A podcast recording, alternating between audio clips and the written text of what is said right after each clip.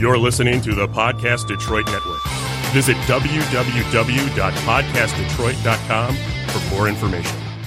Powerful, thought provoking discussion where we talk about family, relationships, ministry, community, and career.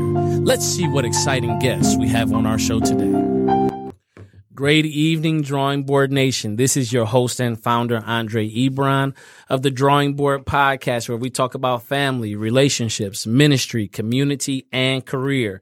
And I promise you every week to not disappoint with who we have on the show. And tonight is no different. We have an awesome guest where we're going to dive into the topic of mental health, but specifically as it relates to our youth, our young people, our teens, our children. How can we develop the right strategies to properly serve our children so they can go on and lead healthy lives of balanced emotionally and socially. And tonight I have on the show Miss Keisha Jackson. How you doing? I'm doing good. Thank you for having me. Absolutely. It was it's my pleasure. So I I was following your work. I was looking at what you were doing with Caleb's kids and I said, "Man, I got to have Keisha on the show." I didn't know you. This is our first time meeting, mm-hmm. uh, but I felt so comfortable uh, because when I was reading the content of what you were sharing and just your personality, I was like, listen, I know she's competent. I can tell that she's passionate, she's motivated, and uh, anybody that's working diligently for kids, I have to have on the show. So again, thank you for being my guest. Thank you, thank you for having me again. Oh yeah, no problem. So let me tell you about Keisha. Keisha Jackson is the founder and executive director of Caleb's Kids,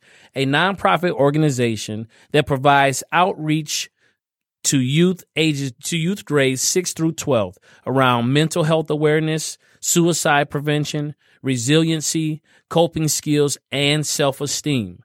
Under her leadership, Caleb's Kids has provided scholarships to high school seniors, sponsored holiday care and wellness benefits for surviving families of suicide loss, and has provided life changing outreach materials and workshops to thousands. Let me say that again to thousands of Detroit area youth and parents.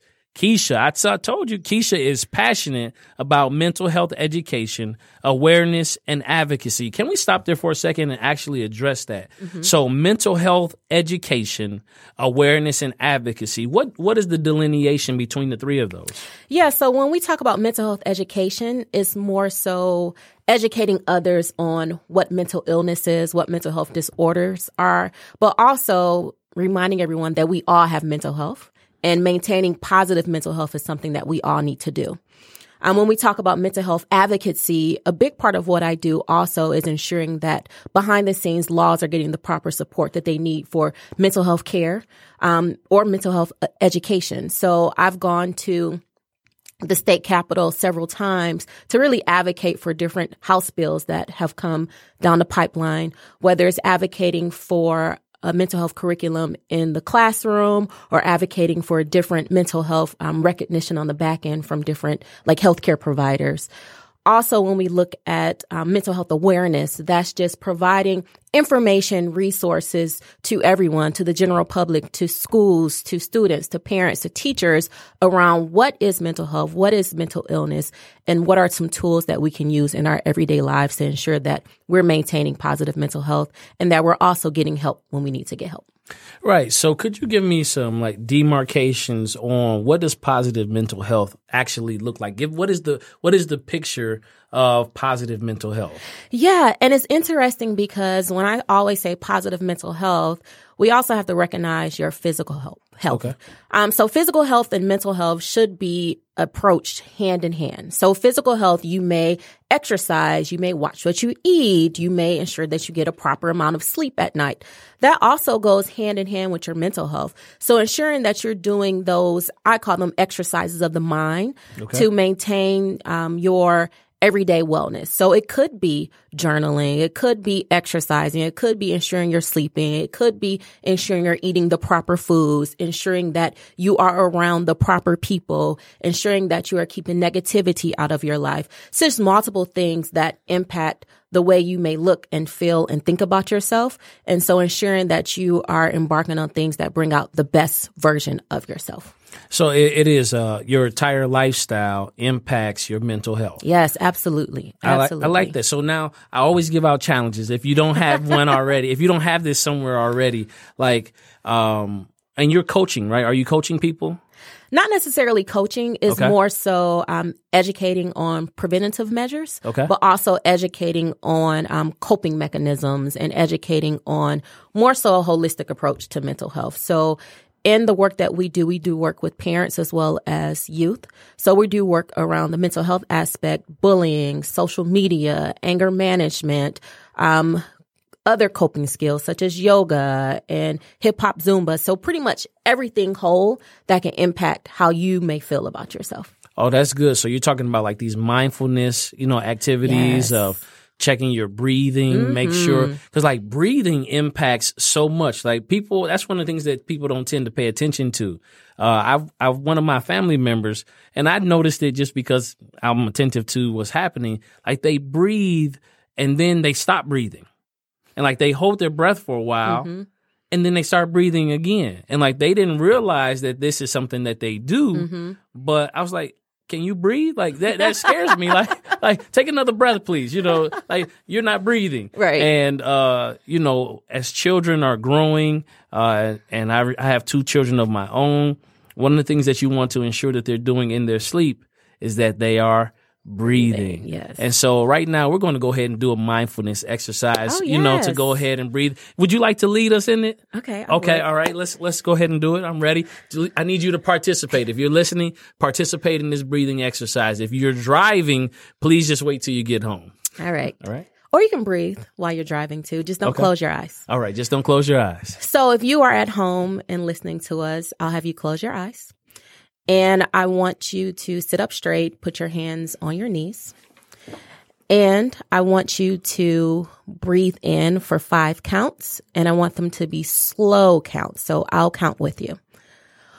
Breathe in one, two, three, four, five. Hold and breathe out. One, two, three, four, five. And breathe in. One, two, three, four, five. Hold. And breathe out. One, two, three, four, five. Okay. All right. Yeah. So you should feel nice and tranquil and calm and serene.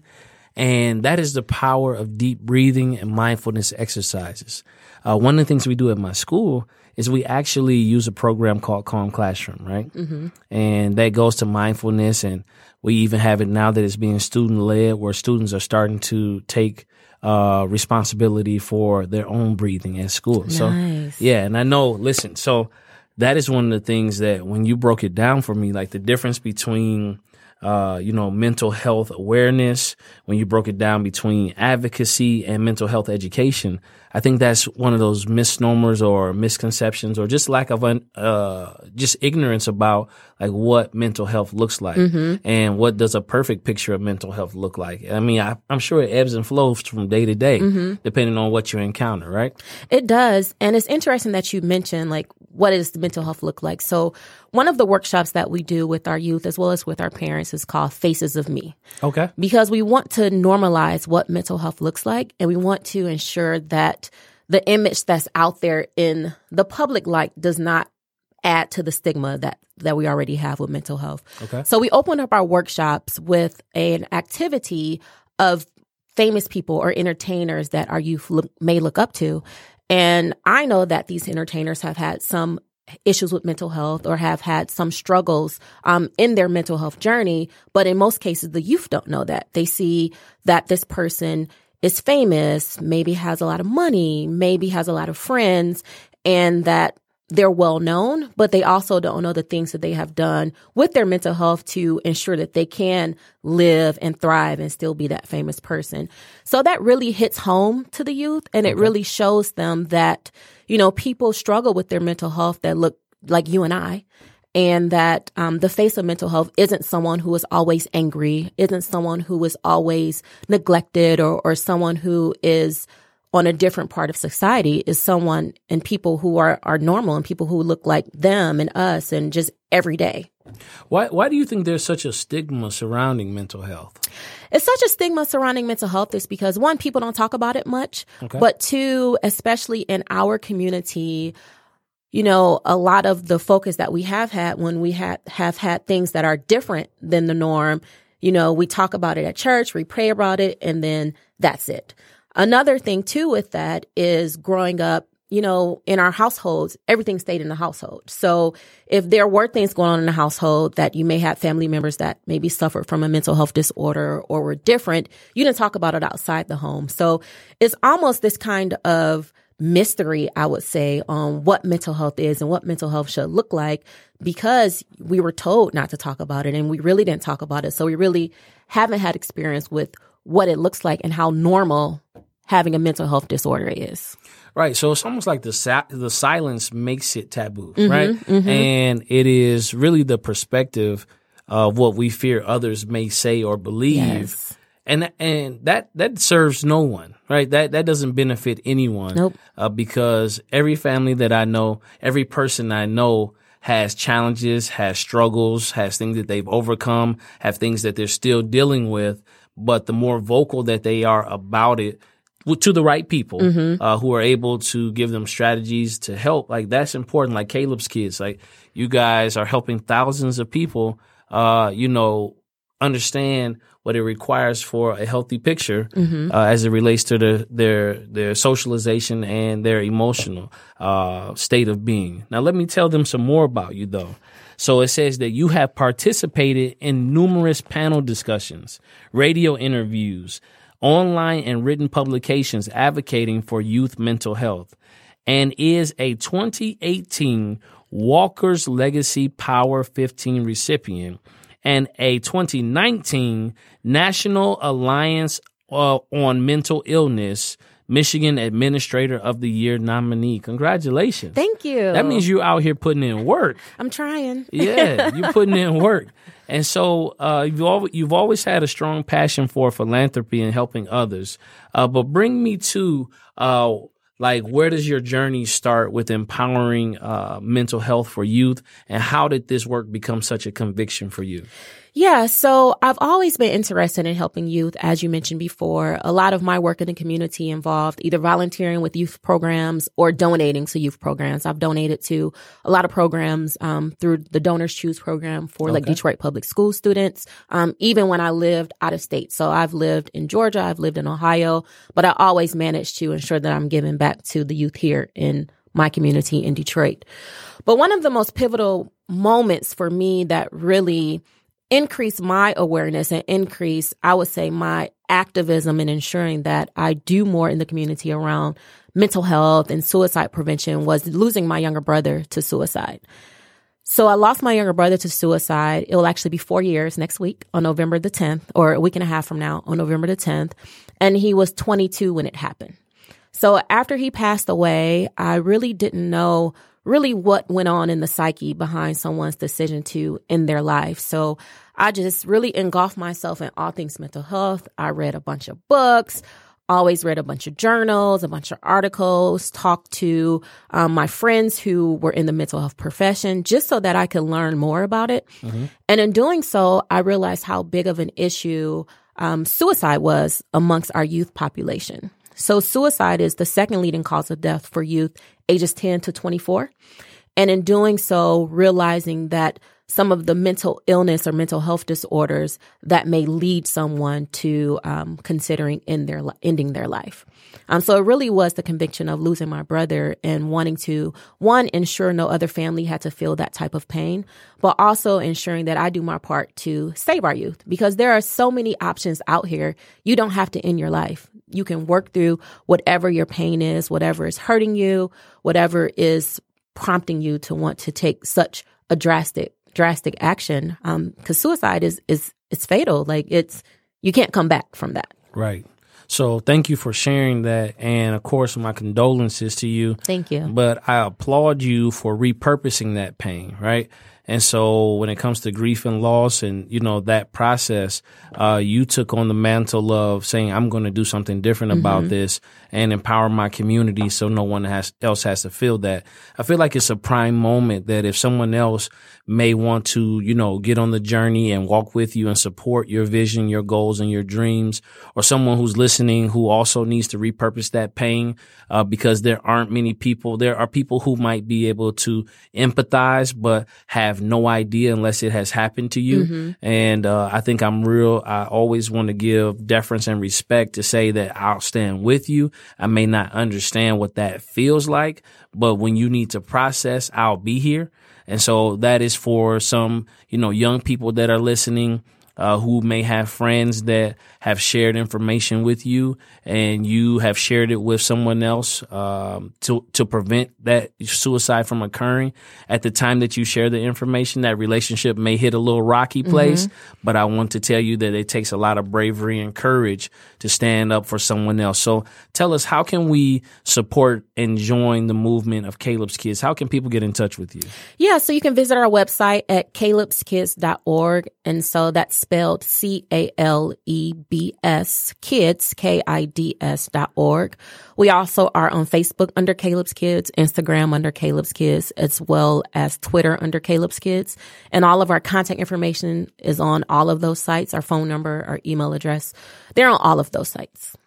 All right. So here's here's one of the things that I have a question now. Uh, let's talk specifically about uh, the parents and what role uh, does a parent play as it relates to a child's mental health.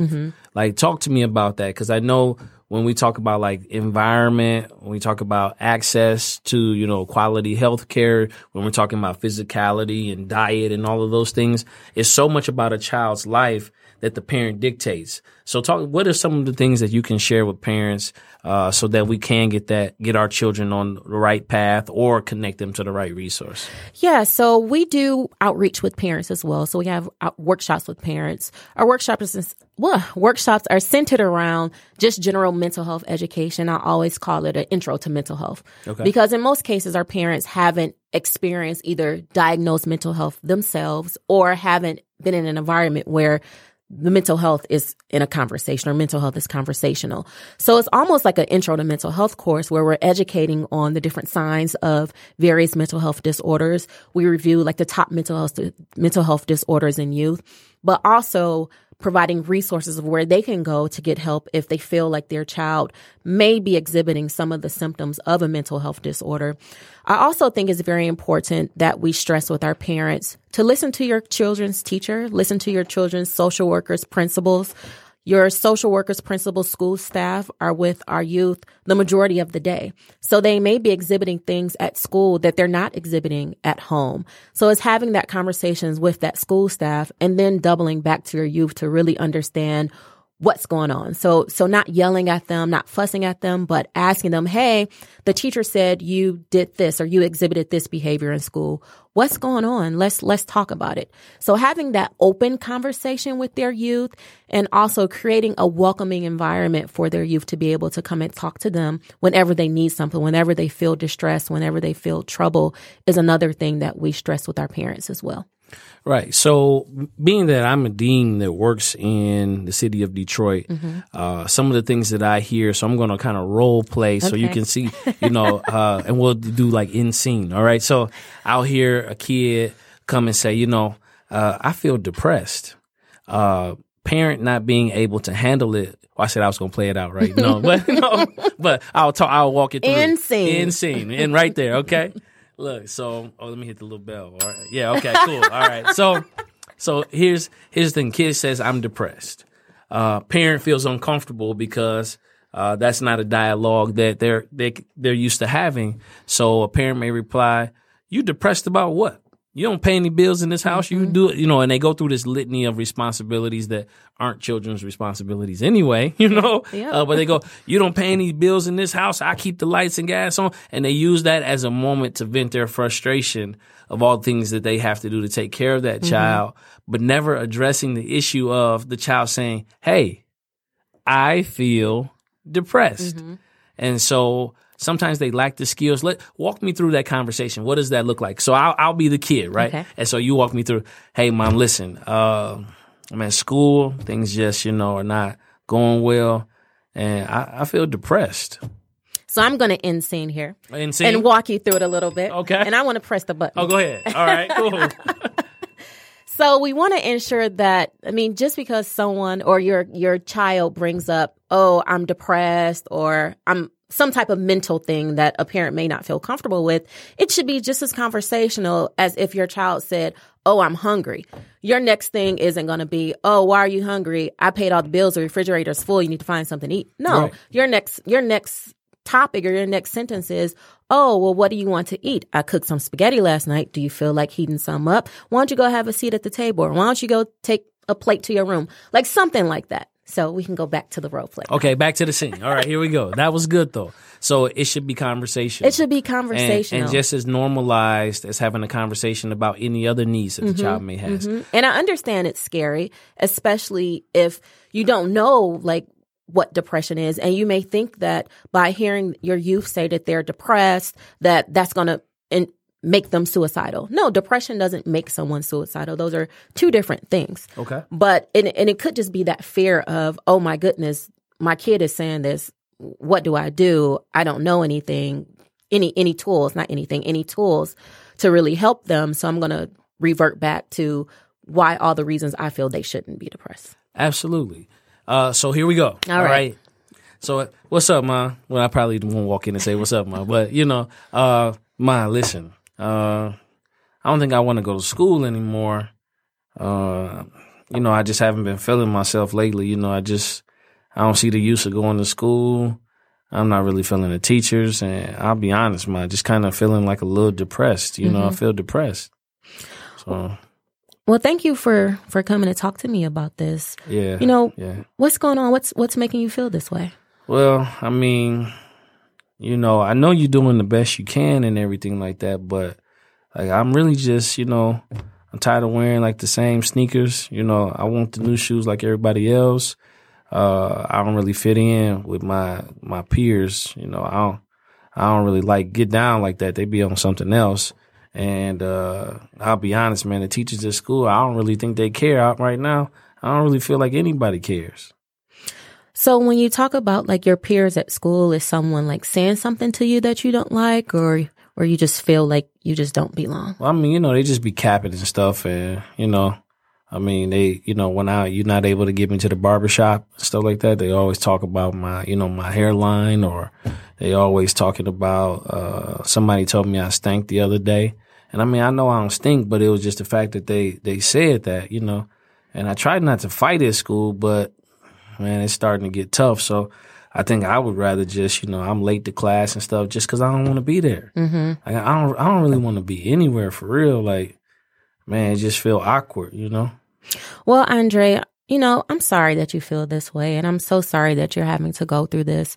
You know, I am doing the best I can, but you know, I I can look into some resources to maybe see if there are some programs out here that maybe can help get some different shoes for you. Also, maybe I can get your uncle to take you to the barbershop every week. Yeah, because Unc, he don't know how to fade. Don't, Please Yeah. don't let Unc cut my hair. No, he can't cut your hair. He, All he, he ain't gonna give you a Timmy. Yeah, he gonna give me that Timmy. I'm telling you, listen, that chili bowl.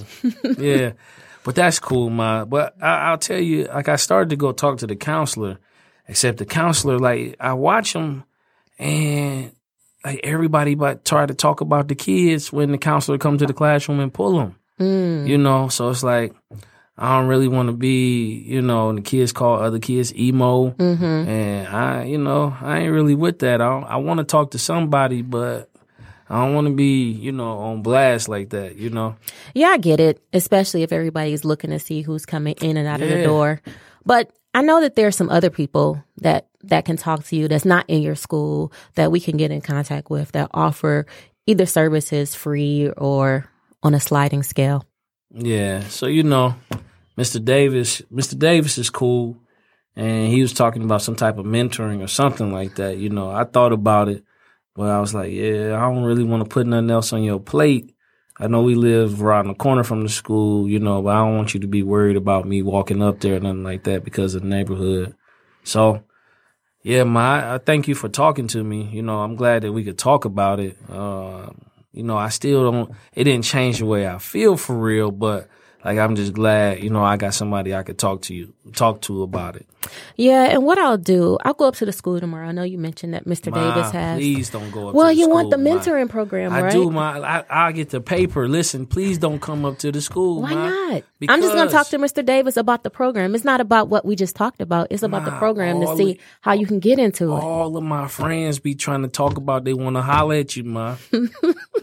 no, okay, insane. All right, all right, but that happens on the real. That happens for real, everybody. Listen, uh, but like let's so let's reflect. Um, and some of that does happen. Some a lot of it uh, is real. So uh, some situations may be exaggerated. Some situations may play out like that. But what I loved about what you did was you never criticized how I said that I felt. Uh, you look for ways to support me. Um, you were willing to hear. Uh, you were silent as long as I, you know, wanted to talk. Uh, but you were attentive to the fact, like, okay, I validate that this is what you're feeling right now. And so I'm going to allow you to be in that space, but I'm also going to try to walk you to a healthier space or resource, you know, and I know you threw it in there, but it's a real deal. If you need assistance and you may think that finances, uh, won't allow you to do so, you can receive those on a sliding scale. Yeah, I'm um, Detroit Wayne Integrated Health Network Okay. is is like one of the leading providers of mental health services here in the Detroit area. Um, Oakland County Family Services, if you're in Oakland County, like every county has a mental health authority, but then there's also other mental health organizations that provide the same support. Children's Center is another example of that. Starfish Family Services is another example. CNS Healthcare is another example, and those are all located within Wayne County. Yes. So, um, so there's also resources available. But one thing that I want to touch on that I thought was really good was that while he came to me to talk, or, or the youth came to his mom to talk, he mentioned that he felt better in talking to her, but he still, it still didn't make him not feel depressed. And so I do want to touch on that because even when you talk to a counselor, talk to a therapist, like it is a process. You may feel better in that moment, but full recovery takes time. Okay. So it's not that you go talk to someone and you'll feel better and you instantly will never be depressed ever again in life. Like it, it just doesn't work that way. So I want to make sure that, that we point that out too, that it's okay for you to feel that way. It's okay for you to feel sad. Um, we just don't want you to stay like in that sad or depressed state for too long. Oh, that's good. And so that's what I'm hearing a lot of, uh, just within on my social media, on like TV, uh, certain things, even programs. So certain programs that are designed to address, uh, when they come to schools, this is just what this is my encouragement. This is Dean Ebron, uh, operating outside of the perspective of my role at Detroit Public Schools Community District. My personal opinion. Disclaimer. Period. Stop. Okay. All right. Uh, when you come to schools, anybody listening, realize that some of the information that you might be sharing uh, may be triggers, you know, for some of our youth. And so within your presentation or prior to coming to the school, I would strongly encourage you to let the counselors know, let the deans know that this awareness may provoke certain responses where people need to be available to have conversations subsequent the actual presentation. Right. And I'm happy you touched on that because when we do our workshops in the schools, we always ask, has someone ever come to talk to you about mental health?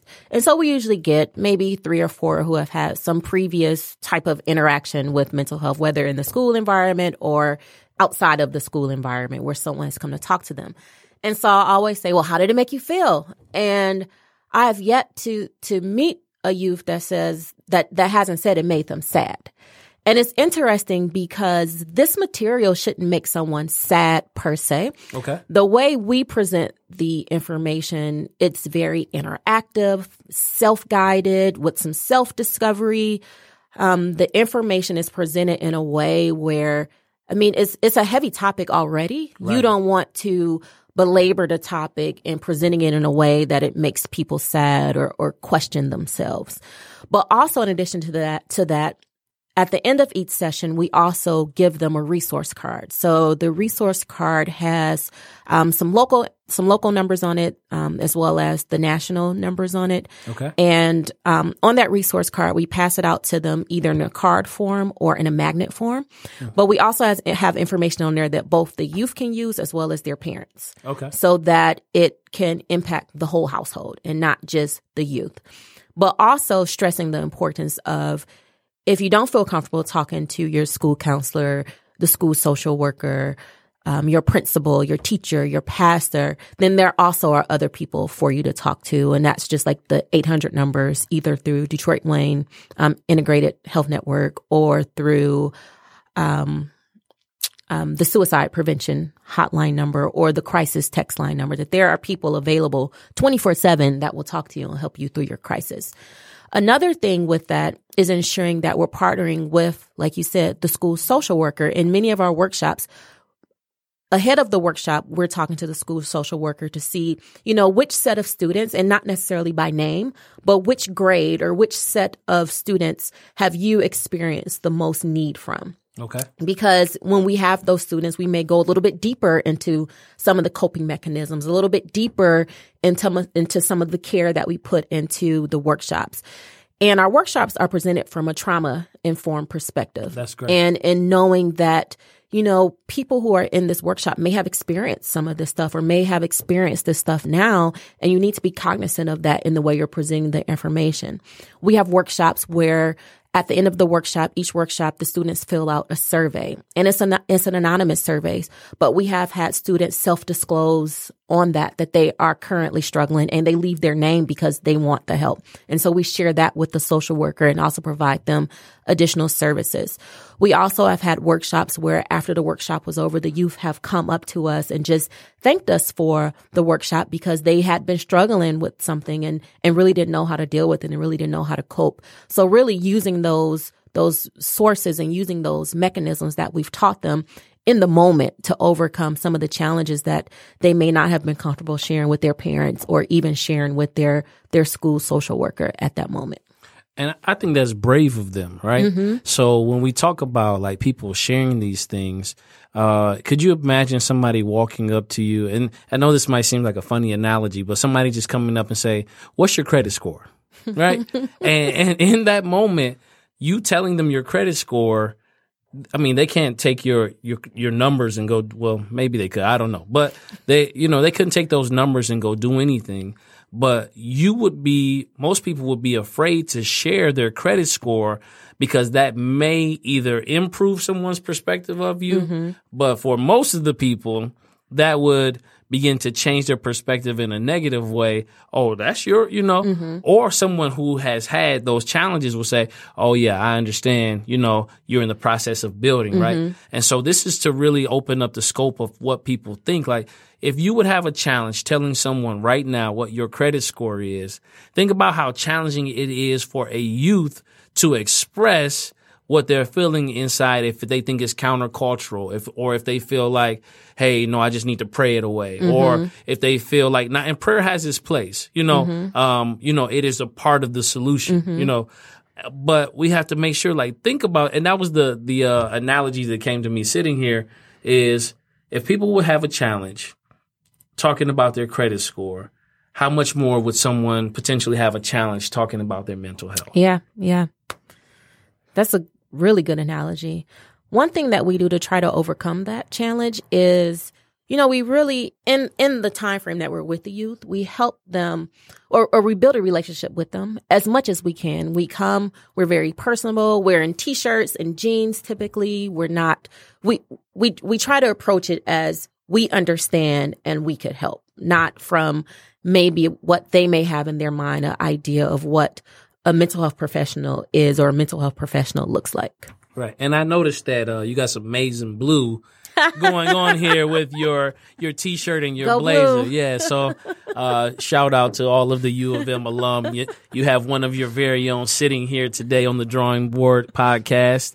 And and uh, as we think about um, like my thing is for youth is opening up the possibilities, like exhausting the possibilities of what they can do and become and learning like specifically what it is that you need to function properly.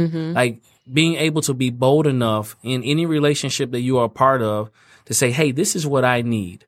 Uh, even demanding that of yourself, like, Hey, in order for me to be healthy, like this is what I need. Uh, I don't like being in traffic, especially like I like moving. And so if I know that I need to move, then I either A, need to take the street or B, I need to leave earlier, right? Right. But structuring my life around specifically what it is that I need. Yep. What is it? What it what it is that they need, but also what it, it is that works for them. So you have a lot of coping mechanisms that you can do. You can journal, you can exercise, you could go talk to a friend. Maybe you like talking on the phone or, or texting. You can go text. You can listen to music. You can do yoga. You can do breathing exercises. You can read a book. Like there's, you can take a walk. There's so many things that you can do to help you cope and for your self care. But just because that's a list of 10, that doesn't mean that it's going to work for everyone. So it's important as you're figuring out like, like what works for you and what you need, like it's important to figure out what works for you in your coping and in your self care that will help you kind of restore like your balance. Okay. So have you written your book yet? so Actually, yes. I have a workbook. So it is a self-guided self-care workbook Okay. that that I have been working on, but looking to more so incorporate it into the workshops first um, with our youth and then expanding it out further. So I do have that. Yes. Excellent. So here I want to give you a book, you know, that goes with your workbook or something totally separate. Here's the title, right? It's going to be called List of 10. Cause that's what I, you just said, right? And so list of 10 means kind of like how you say, like the formatting, but list of 10, personalizing. Oh, hold on, hold on. Wait a minute. Here we go. Personalizing. Where's that? Uh, your mental health, something. We got to finish that title, Okay. right? But Okay. being able to say that what you may need may not be, like you just said, Mm-hmm. in that list of 10. But when you go f- to a lot of doctors or whatever, they generally defer to the list, Yeah. right? Yep. So yep. let me see. Yep. What do you got going on? Uh, we got a little bit of disrespect. We have uh, not listening. Uh, the child is oppositional, defiant. You know, uh, they're ODD. Yep. Yep. Um, let me see. What do you got? Are you serving them? Uh, you drinking any red Kool Aid? Oh yeah, hmm yeah, I got Mm-hmm. that. Uh, yellow five. Not sitting in chair. Oh, the child's ADHD, Yep. right? Yep. And so, um, at your schools, for those that are listening, um, whether you're at a charter school, because charter schools generally have their MTSS or multi-tier systems of support, so that we're not over-diagnosing children, particularly African American children, specifically African American young men. Um, making sure that they're not being overdiagnosed. And I know it's intimidating when I when you come in, or it could be intimidating. Let me frame it that way. And somebody's saying, "Hey, you got all these people at the table," and they're like, "Oh yes, this is our MTSS meeting. We're looking over his FBA so that we can, you know, uh, begin to have a conversation about possibly formulating his IEP." And you know, then you're like, "Wait a minute, hold on." What does this mean? And most people won't stop the conversation to ask the question, but I always want to encourage you. They are talking about your child. So no matter whether you have formal education or you know about it, one thing I can tell you is that you carried that baby or you produced that baby and that makes you an expert. All right. And I know a lot of people would argue with me about that, but listen, put your gloves on. Let's fight. All right. that parent should be informed. That parent should be walked through the process. That parent should be given the grace that's needed so that they walk away with a healthy understanding that everybody at the table, if this is your motive, is there to help them. Mm-hmm. So now here's what I would like for you to share. Um, a lot of parents may not know what to be looking for, right?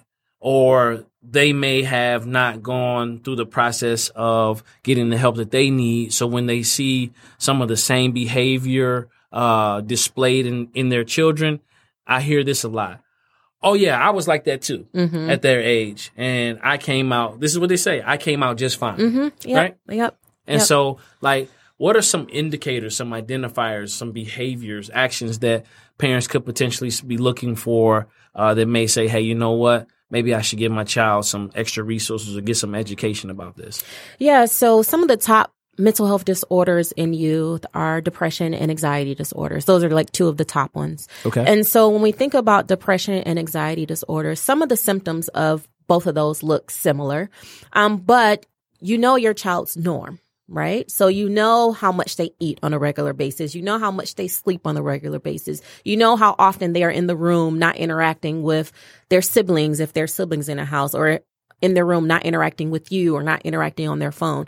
So paying attention to those things that may be different. So maybe they're eating less or eating more, sleeping less or sleeping more, wanting to be by themselves all the time, maybe not participating in tasks that previously brought them joy. Um, maybe you see them being overly sad all the time, or maybe you see them on the other side being having like extreme happiness um, all the time. So it's it's different signs that may be there um, when your child is acting outside of the norm, and it's typically a combination of the signs. It just isn't. Oh, they're not sleeping at night. That means that they may be depressed. It it it may not necessarily be that one thing, but it could be the combination of them not sleeping at night and now they're overeating or um, the not wanting to play with their siblings and then they're always awake now. So it, it could be a combination of different things. So just knowing your child's normal behavior and looking for when your child starts to act different and different over a time frame. Usually it's about a two week time frame Okay. that they may act different. Because the thing is like people are quick to say, Oh, I'm depressed or I have anxiety, but it's a difference, difference between like being like depressed or, or feeling anxious versus being clinically diagnosed as clinically depressed. So it's it's a difference between that because in life we all have our ups and downs. Like every day isn't going to be perfect. So you're going to feel emotions on a day-to-day basis based on what's going on that may make you sad. Right. It may make you happy, but that may not mean that there is an issue just because those things happen one or two times. Well, thank you for sharing that because people will uh, go down that road and they do so uninformed. And some of the most challenges that I've had when working with community is people who self-diagnose. You know, and what's interesting is it's just like when you have a hangnail. I'm going to use something very trivial, and all of a sudden you go to Google and you're looking up hangnail symptoms. You know, it's like, oh my goodness. Now my pinky is going to fall off because the hangnail has gone to the middle of my knuckle. And, uh, yeah, mine is a little, oh, wait a minute. Let me see. And so, um, the counsel in your own head, uh, won't be able to rectify the situation. Yeah. You need someone with an objective viewpoint, uh, to be able to see the total picture. Mm-hmm. Uh, because what I found is that when people try to diagnose their sadness in the midst of their sadness, it magnifies the, Oh, yeah. the sadness, Oh, right? yeah. Or when people try to, uh, if it's the, them feeling stressful or anxious or uh, certain things trigger some level of anxiety or stress, uh, and they don't have a coping technique like Mm-hmm. breathing or something, then they'll become more anxious. So Mm-hmm. I was at a, a workshop today, and here's what this young man did, which I thought was so excellent, Mm-hmm. is that he felt himself having an anxiety attack. Okay, because there was a lot of people in the room. And what he did was he got up calmly. He walked over to one of the facilitators and said, Hey, listen, I'm having an anxiety attack. I need you to get my counselor from the other workshop so that I can speak to her and calm down. Wow. And so him being Wow. able, yeah, He he said that. Like Yeah. like So- and that takes a whole different level of boldness. yeah. Like that's amazing. That is Yeah. amazing. and you could see the fluster, but I can tell that the counselor, it, it was great work. Mhm. I can tell that the counselor had been working on self regulating, identifying those triggers, taking that bell curve, going up, you know, like doing that whole thing and uh, with that process. And I think that that's what it takes. Like it, it is not one of those things that is extremely difficult. Mhm. Uh, it does have its challenges, but if you begin the process, you know, I think that that's where that's where we are. Mm-hmm. So here's here's oh go ahead. I was going to say, and also the way the initial counselor acted when when your student came to him and said, "Hey, I'm in distress. Can you go get help from this other person?" That initial response was a huge positive impactor to that whole situation. So just imagine if that counselor would have gotten flustered and, and gotten animated and, and just wouldn't been able to handle his own emotions in that moment, how worse that could have been for that student. That could have pushed that student into a full, a full blown panic attack, a full blown, um, onset of this anxiety disorder. So, so I give kudos to the counselor, the initial counselor as well. And here's the one thing is like recognizing that the student didn't ask for you. Mm-hmm. You Yeah. know, and Yep. sometimes and Yep. sometimes uh, counselors, I love you, but sometimes because you want to fix things Yeah. and you want to be part of the solution, and you feel like I can help you. Mm-hmm. But if he didn't ask for you, you know, your goal is to get him to who Yep. who he asked for. Yep. And I have seen so many people take things personal that way. Because, a because and it's it's with a good heart. Mm-hmm. You know, the intent is pure, but it's one of those things like, no, I didn't ask for you. I want baked ziti.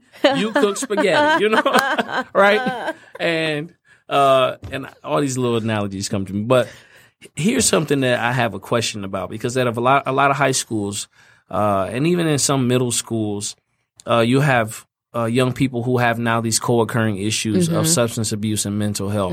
Like, how, what are some strategies that can be used? Like, what can we do uh, for some of our young people who are now uh, self-medicating uh, through marijuana or popping pills or drinking lean? Like, what what can we do? Yeah, and and what I've seen, at least from a community perspective, is a bigger focus on drug use in in high school and in middle school and with youth, and just is more so educating them, but also, I mean, we really need to get down to the root causes of why this youth is in um feeling this way to where they need to self-medicate themselves. So so what's what's triggering them to want to use the marijuana? Like are they dealing with a mental health disorder where they don't know that they have one. So they're using this medicine to or or the marijuana or other drugs to ease the pain and make the pain go away.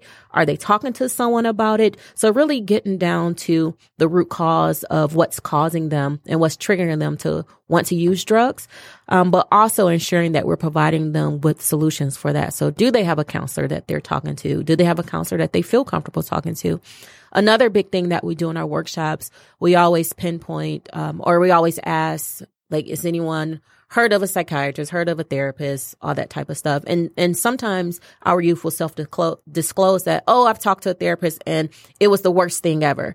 So asking them those questions of why it was the worst thing ever for them. And in many cases, it's just a personality fit, which I always go to explain to them, like, you won't gel with everyone. You won't gel with all of your friends or people who you may want to be your friend. Like like picking a therapist and picking a psychologist and a psychiatrist is the same as picking a friend. Like there are people you will gel with, people you won't gel with, but you continue picking friends and you continue picking people that you're close with until you find your right group. So I have them or I tell them to approach therapy and approach talking with someone in that same way. I mean, you, you keep going until you find someone that you, you gel with. Yeah, that's good. So you were talking earlier about trauma informed youth practices mm-hmm. and how that is a major component sometimes when we're talking about I did we brought it up in identifying triggers, mm-hmm. but how you with Caleb's kids, how you your presentation, your delivery of information mm-hmm. is considering uh, and using those different methods of trauma informed youth practices. Like break that down for us. What does that mean? Because that's a mouthful. Trauma informed youth practices. What is that? Yeah, so when we look at trauma informed practices, we're approaching our workshops and approaching our interactions with youth with youth from the understand from the understanding and standpoint that some of our youth may have had some type of trauma in the past and we need to ensure that we're not doing anything that triggers that trauma release or triggers a response of that trauma and and brings out some of those things that may they may not be able to to discuss and work through But if, for instance, if something happens, that we have the proper staff right there to be able to address that with that youth and be able to give them help. When we start our, our workshops, we always share with the youth who's in the room, who can help them. Right. And we typically have someone in the room who, hey, if you, if any of this is triggering for you, if you feel like you need to talk to someone or feel like you just need to get some air, go see this person and they will walk outside with you. So we always make sure that we have that avenue that if the information begins to be too heavy or if the information begins to trigger something that they do have an outlet and they don't have to sit there and and dwell in whatever is triggering them. Right. I just got your second article. It's called Get Some Air. Get some air. Okay. Yeah, okay. Hope somebody is writing this Yeah, down. write this down. so, uh, so let's talk about that. I want to be explicit so that the audience can know, like, when working with youth, what, like, break down what is trauma? Like, what is trauma? Yeah, trauma can be a number of things. So when I think about youth in like urban populations or or youth in inner city, trauma may look different from youth in a different population. Okay. So it could be PTSD because you just saw someone get shot the night before or you heard someone get shot or you saw activity going on at an abandoned house on the way to work. It could be trauma within your household. It could be trauma that you've experienced with your friends. Um, it could be trauma from bullying. Like trauma can look very differently um, from youth in urban environments versus youth in non-urban environments and just the things that that we're exposed to um, because of various like socioeconomic factors that other populations just aren't exposed to. And we have to ensure that we are addressing when we're when we're working with youth addressing those from that lens and not just a generalization lens. So the work that we do is culturally specific and culturally culturally relatable um, and it's it it just creates a sense of um, familiarity with the youth that we work with. Oh, that's great. So Caleb, Caleb's Kids is culturally responsive. Yes. You got the trauma informed practices going on. Yes. Uh, you have the competency as it relates to uh, getting everyone to a great mental health space, just acknowledging that it's a lifestyle. Yes. And you are providing these resources to schools, to children grades six through 12, to parents. You're providing parent education. You're in the community supporting and doing all these different things. That's great. So, what's your next event? What do you have coming up next?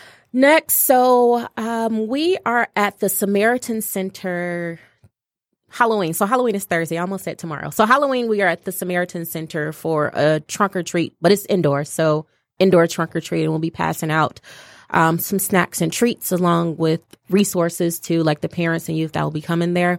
Um, but this upcoming Sunday, we are having our third annual bowling fundraiser, which is a little bit of fun. All right. So we will be at Plum Hollow on Sunday from two to four. So if anyone is listening and want to come by and see us, definitely come bowl. There'll be raffles, there'll be prizes, a lot of fun. I even get on the mic a little bit. I'm not gonna sing or rap or nothing because Let's go. I No, we have to hear her sing. Go ahead. We're going to end this show tonight with her singing.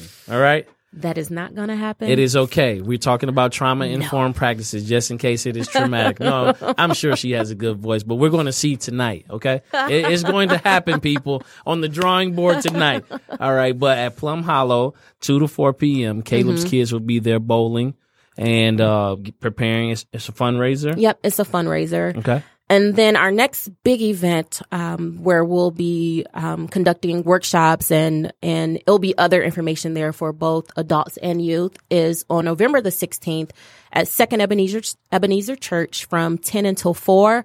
There's just a mental health symposium there, so there will be a bunch of speakers there as well as a bunch of workshops. It's free, it's non-denominational. So I know while it's at a church, people may think, "Oh, I don't want to go into the church," but no, come on, like we're we're not having church service or anything like that. We're literally talking about mental health. There will be a lot of resources available, a lot of tables with um, other organizations that provide mental health resources, and then again there'll be breakout sessions and workshops with youth um, by themselves as well as breakout sessions and workshops with adults by themselves as well and there also will be breakfast and lunch there also Okay, cool. So now I'm going to just, I randomly had this thought. And so I'm going to start it with you as we go from October to November. Uh, cause when we come back to the drawing board, it'll be November and we'll start a whole new series. So now I'm going to give you the guest. We have about five minutes left. Are there any questions that you would like to ask me? Let's see. Yeah. So one, I appreciate you bringing me bringing me on the show today. Mental health is so important to me, and it's important that we continue to talk about it and we continue to educate as many people as we can about it, and we continue continue to do the work that's going to change the stigma around it and change what the face of mental health looks like. I always say, if I have to be the poster child for mental health, then I will be the poster child for mental health because we have to do something just to educate people about mental health, about mental health disorders, about mental illness, about coping, resilience, all that stuff. Right. So I appreciate you giving me the platform for this. But why was it important for you to have this type of topic on here as you look at your your topic for this month of like life skills and things of that nature? Well, I think that we must address it because it exists within every family. Mm-hmm. Uh, I think that the more information, and I'm real big about competency being mixed with passion. And when I came across your page, I felt that, you know, uh, passion is something that is contagious. Like I, I can feel that uh, even before knowing the backstory, knowing, like I knew that you had a core read, like you live, breathe. This is what you do, right? Yeah. And so I love interacting with what I call high performance professionals who are the best at what they do and they have an attitude of whatever it takes, right? And so for me, the face of mental health is a mosaic face. It is comprised and composed no matter uh, what your race, ethnicity, socioeconomic status, the work that I've done, you know, as a social worker, as an educator, as a minister, I've seen uh, the mosaic face of what mental health looks like. And what uh, I love is when you are, but yours was specific to youth. And I was like, man, this is right up my alley. So I just wanted to give vent um, to, uh, you know, the proactive way that we can best serve our community. And I am so grateful that you agreed to come onto the show because I felt that's what happened here. And I think that when people hear the information and we even had a chance to role play uh, and, you know, have that conversation because there's so much of life that goes silenced because we're afraid to have a discussion. Right? Yep. So I had no idea what to truly and really expect, which actually is up my alley too, because I'm like, yo, this is just gonna be great. Let's Oh sit yeah, down. very conversational. Yeah, and um, it's important to me because I've had friends who their brother, you know, successfully committed suicide, and we stood with them, and we were by their side, and I'm serving youth uh, who come and feel free to express to me that Mr. Ebron, I'm having these ideations, these thoughts, you know, and I don't know what to do with them. While I can acknowledge this is not what I want to do, I have to be bold enough to share with you that I had this thought, you know, and then helping them navigate a positive pathway uh, to, you know, positive mental health. And having done that, like, I feel like you have to lower uh, your judgment uh, so that people can feel free to live around you. Yeah, yeah. You know, I think that's powerful. Yeah. And it's interesting, and I'll be quick. I know we're No, you're good. Mm-hmm. Okay. Um, it's interesting because until someone is personally impacted by a mental health disorder, it's almost invisible. So we are seeing increased awareness around it now because people are now starting to see like, no, it's happening in our everyday lives and it's touching, like you said, every family. Absolutely.